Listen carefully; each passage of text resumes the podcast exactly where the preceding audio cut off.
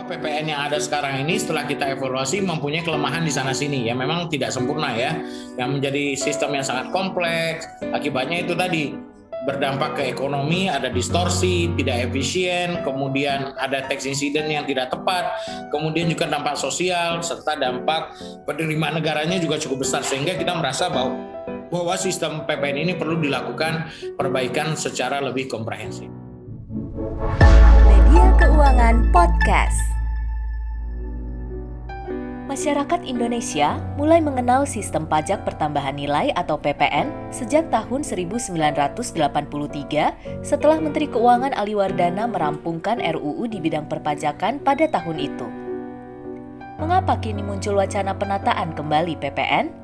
Apa saja manfaat yang didapat oleh masyarakat nantinya? Simak perbincangan media keuangan dengan staf ahli Menteri Keuangan bidang kepatuhan pajak Yon Arsal pada podcast kali ini. Salah satu hal yang uh, paling mungkin paling banyak disorot terkait informasi di bidang kebijakan saat ini adalah terkait penataan ulang sistem PPN begitu ya Pak ya.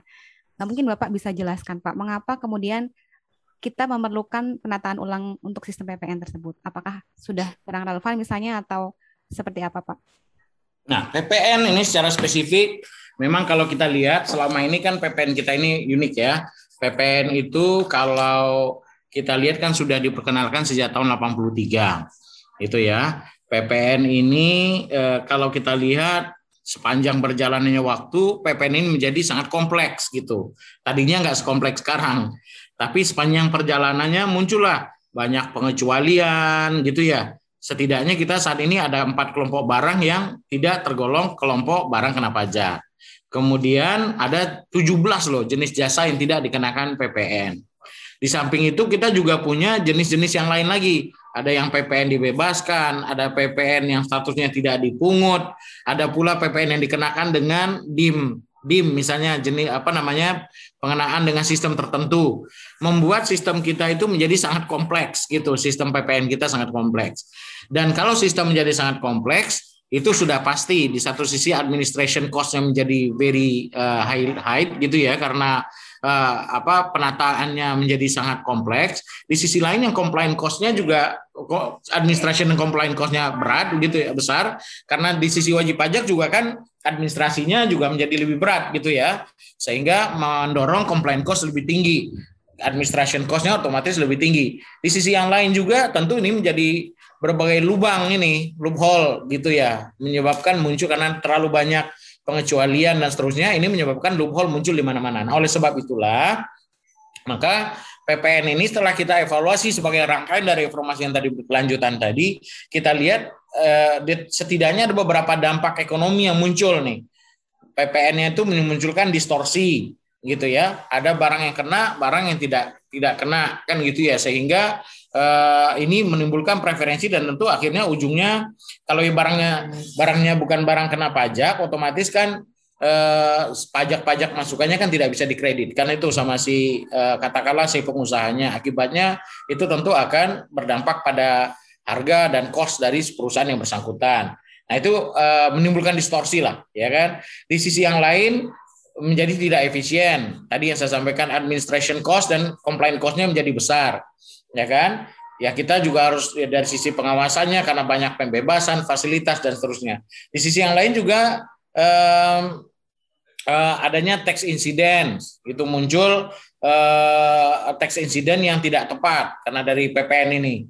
Kemudian kita lihat juga dari dampak sosial. Tadi kan dampak ekonomi, dampak sosial kita lihat rasa keadilan di masyarakat ya setidaknya tercederai juga lah gitu ya. Karena memang konsumsi barang namanya barang barang kena pajak atau ada barang yang tidak dikenakan pajak otomatis konsumsi barang yang sama oleh orang yang berpenghasilan Eh, menengah dan orang yang berpenghasilan kecil dengan orang yang berpenghasilan tinggi ya sama-sama saja kan gitu. Sama-sama tidak bayar pajak. Maka itu memang ya PPN itu memang regresif begitu ya. Tetapi eh, kita lagi coba ke arah perbaikan yang sana. Dan yang ketiga juga pastinya karena terlalu banyak exemption tadi menyebabkan uh, timbulnya uh, dampak kepada penerima negara. Nah, kalau kita lihat misalnya uh, berbagai studi, salah satunya publikasi BKF terkait dengan tax expenditure report misalnya tahun 2019 yang diterbitkan 2020 yang terakhir yang saya tahu.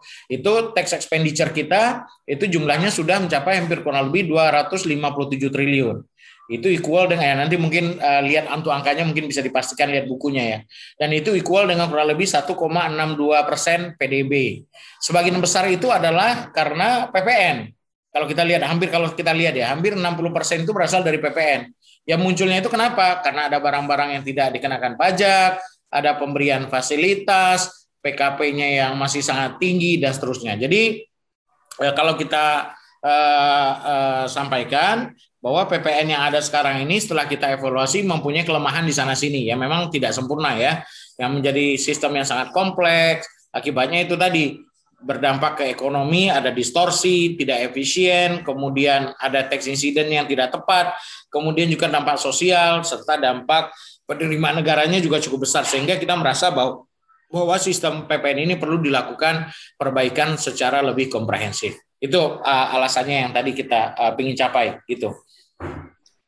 Baik Pak, jadi salah satu tujuan utama dari penataan ulang ini adalah untuk menciptakan keadilan gitu ya Pak? Exactly, itu yang menjadi kata kunci sebenarnya buat kita menciptakan keadilan begitu ya, dan tidak semata-mata hanya penerima negara. Betul ini.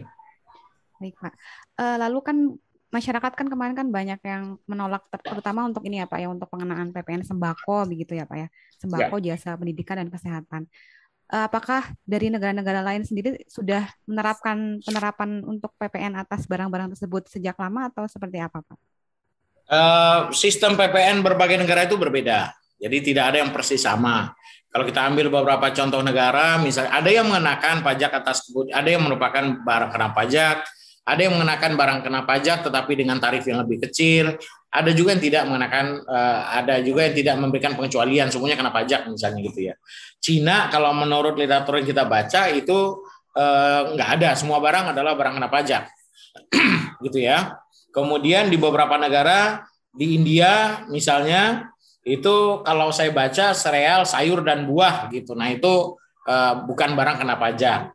Di Thailand ada yang barang bukan kena pajaknya adalah barang pertanian dan peternakan misalnya. Itu ya. Tapi misalnya di Singapura nggak ada yang barang bukan barang kena pajaknya itu hanya properti sama logam berharga dan barang-barang untuk investasi. Jadi masing-masing negara tentunya memiliki kebijakan yang berbeda-beda, begitu ya. Tetapi ini tentu perlu dilihat dari eh, keseluruhan tekstur kembali ini struktur atau model eh, model reform apa yang kita inginkan gitu ya. Nah, memang ini kebijakan ini tentu tidak bisa berdiri sendiri, Penny. Jadi kemenak kebijakan PPN yang tadi misalnya kan tadi juga ada exemption dilengkapi dengan multi tarif. Nah, itu yang pilihan yang kita ambil saat ini. Ya ini memang detailnya belum bisa kita share gitu ya. Artinya eh, kita misalnya mengenakan pajak atau barang yang tadinya beberapa jenis barang yang tadi disampaikan itu adalah barang yang kebutuhan pokok tadinya tidak BKP sekarang menjadi barang uh, kena pajak. Tetapi kita juga introduce ada multi tarif jadi tidak harus semata-mata langsung kena tarif umum. Nanti di pengaturan lebih lanjut nanti karena kita atur mungkin dengan tarif yang uh, bisa berbeda dengan treatment yang berbeda. Sehingga tadi kita memberikan rasa keadilan kepada masyarakat begitu. Dan ini juga nanti tentunya harus menurut saya memang harus dilihat satu paket lagi tadi dengan reform di sisi belanja juga. Jadi paralel reform di penerimaan dengan reform belanjanya juga. Ini kan spending ini kalau kita betul ada dapat tambahan penerimaan begitu ya yang uh, uh, cukup signifikan yang kita harapkan dari uh, perubahan uh, uh, regulasi ini atau undang-undang ini, prosesnya kan kita bisa gunakan untuk kembali lagi ke rakyat gitu sebenarnya kita dapat uangnya, kita kembalikan kepada rakyat yang sangat amat sangat terpukul selama masa pandemi ini, terutama kan eh, empat desil ke bawah lah, golongan masyarakat miskin begitu. Itu kan prosesnya bisa kita gunakan nanti untuk sana. Jadi memang ini kebijakan penerimaan juga harus dilihat sebagai bagian yang utuh dari reform eh, pendapatan, eh, reform fiskal yang berkelanjutan gitu, maksud saya, gitu ya. Ya baik Pak. Eh, bicara tentang RUU KUP kan tidak hanya tentang PPN begitu ya Pak ya. Exactly. Walaupun hingga saat ini belum dibahas di DPR Pak, kira-kira apakah ada poin-poin penting yang menurut Bapak eh, dapat disampaikan ke masyarakat terlebih dahulu Pak tentang isi dari RUU tersebut? Kalau di dalam undang-undang ini memang betul disampaikan ini tadi, kita melihatnya secara umum eh, apa namanya eh, komprehensif. Ada PPH di sana, ada PPN di sana, ada pajak internasional juga di sana, ya kan? Mungkin beberapa yang bisa saya share begini. Dalam rangka kita mendorong misalnya untuk eh, kerjasama internasional dalam kelompok ini kita bisa katakanlah mempunyai kita perkenal kita perkenalkan juga misalnya yang namanya eh, apa eh, kerjasama internasional dalam bidang penagihan pajak. Nah, jadi kalau ada orang luar orang warga wajib pajak luar negeri tinggal di Indonesia mempunyai utang pajak di negara lain, otoritas pajak sana bisa minta bantuan ke Indonesia untuk menagihkan pajaknya. Sama, kita juga nanti eh, kalau punya wajib pajak Indonesia tinggal di luar negeri ada hutang pajak yang nggak bisa ditagih dari sini kita bisa minta bantuan otoritas pajak luar negeri untuk membantu collectionnya kemudian kita juga mendorong yang munculnya general anti avoidance rule kan ini sekarang lagi eh, apa namanya eh, eh, tren perpajakan internasional gitu ya mendorong um, dengan ya dengan bebasnya barang mengalir antar barang dan jasa mengalir antar negara kan itu muncullah fenomena yang base erosion and profit shifting tadi. Nah, ini kita juga atur di sini.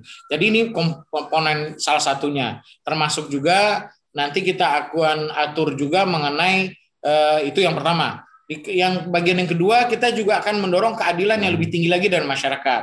PPN tadi salah satunya. Kemudian yang kedua, kita akan dorong juga misalnya salah satu banyak selama ini perusahaan-perusahaan yang rugi-rugi melulu tapi ekspansi terus dan tidak bayar pajak di sini. Nah, kalau perusahaan rugi enam tahun berturut-turut kan harusnya udah mati ya. Tapi ini enggak juga. Nah, ini kita juga coba untuk memberikan rasa keadilan kepada yang pihak lain yang bayar, kita perkenalkan nanti yang namanya alternatif minimum tax, begitu ya. Nah, jadi ini akan ada dan kemudian kita atur lagi yang namanya pemberian natura fringe benefit yang selama ini kan natura itu uh, bukan objek, bukan objek penghasilan bagi si penerima, tapi bukan juga biaya bagi perusahaan. Nah, selama ini dijadikan uh, bahan tax planning yang kadang-kadang uh, juga digunakan di abuse juga oleh wajib pajak, begitu ya. Nah, kita juga perbaiki sistem ini.